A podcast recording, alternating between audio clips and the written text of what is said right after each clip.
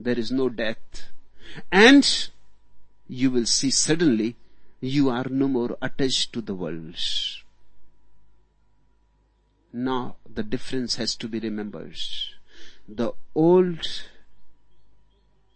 sannyas, the so-called old religious way of life has been teaching people to renounce the world. I don't teach renunciation. I teach bring your life energy to the optimum. And once you have seen the true in your being, the world carries no meaning anymore. The higher has happened, the lower becomes insignificant. You need not renounce it. It has already dropped. You need not escape anywhere. You can live in the world, but you have overcome it. And remember, escaping and overcoming are two totally different things. The real sannyasin has to overcome the world, not renounce. The light is not in the body alone, nor is it only outside the body. And once you have seen the light inside, then you will become aware that it is not only inside, it is also on the outside. It is not confined to you. Remember, darkness is individual, light is universal. Death is individual, life is universal. Misery is individual, bliss is universal. For the misery to exist, you have to exist separate. And for bliss to come into existence, you have to become part of the whole in harmony with the whole.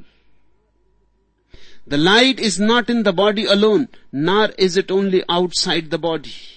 Mountains and rivers and the great earth are lit by sun and moon. All that is this light. Once you have seen it in the inside, you will recognize it everywhere. In the moon, in the sun. All light is the same. Inner and outer make no difference. Therefore, it is not only within the body. Understanding and clarity, perception and enlightenment and all movements of the spirit are likewise this light. It is the same light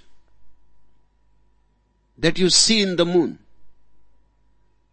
and that you see inside yourself in the third eye. Once you have seen that it is the same light, the inner and the outer are no more distinct. The inner is the outer, the outer is the inner. That's why the Zen masters say the sansara is nirvana. The world, the very world is enlightenment. This very body, the Buddha, this very earth, the paradise, that's why when Buddha became enlightened, he said, it is incredible. It is unbelievable that the moment I became enlightened, the whole existence became enlightened with me. Down the centuries, Buddhist meditators have been meditating over it, what he means.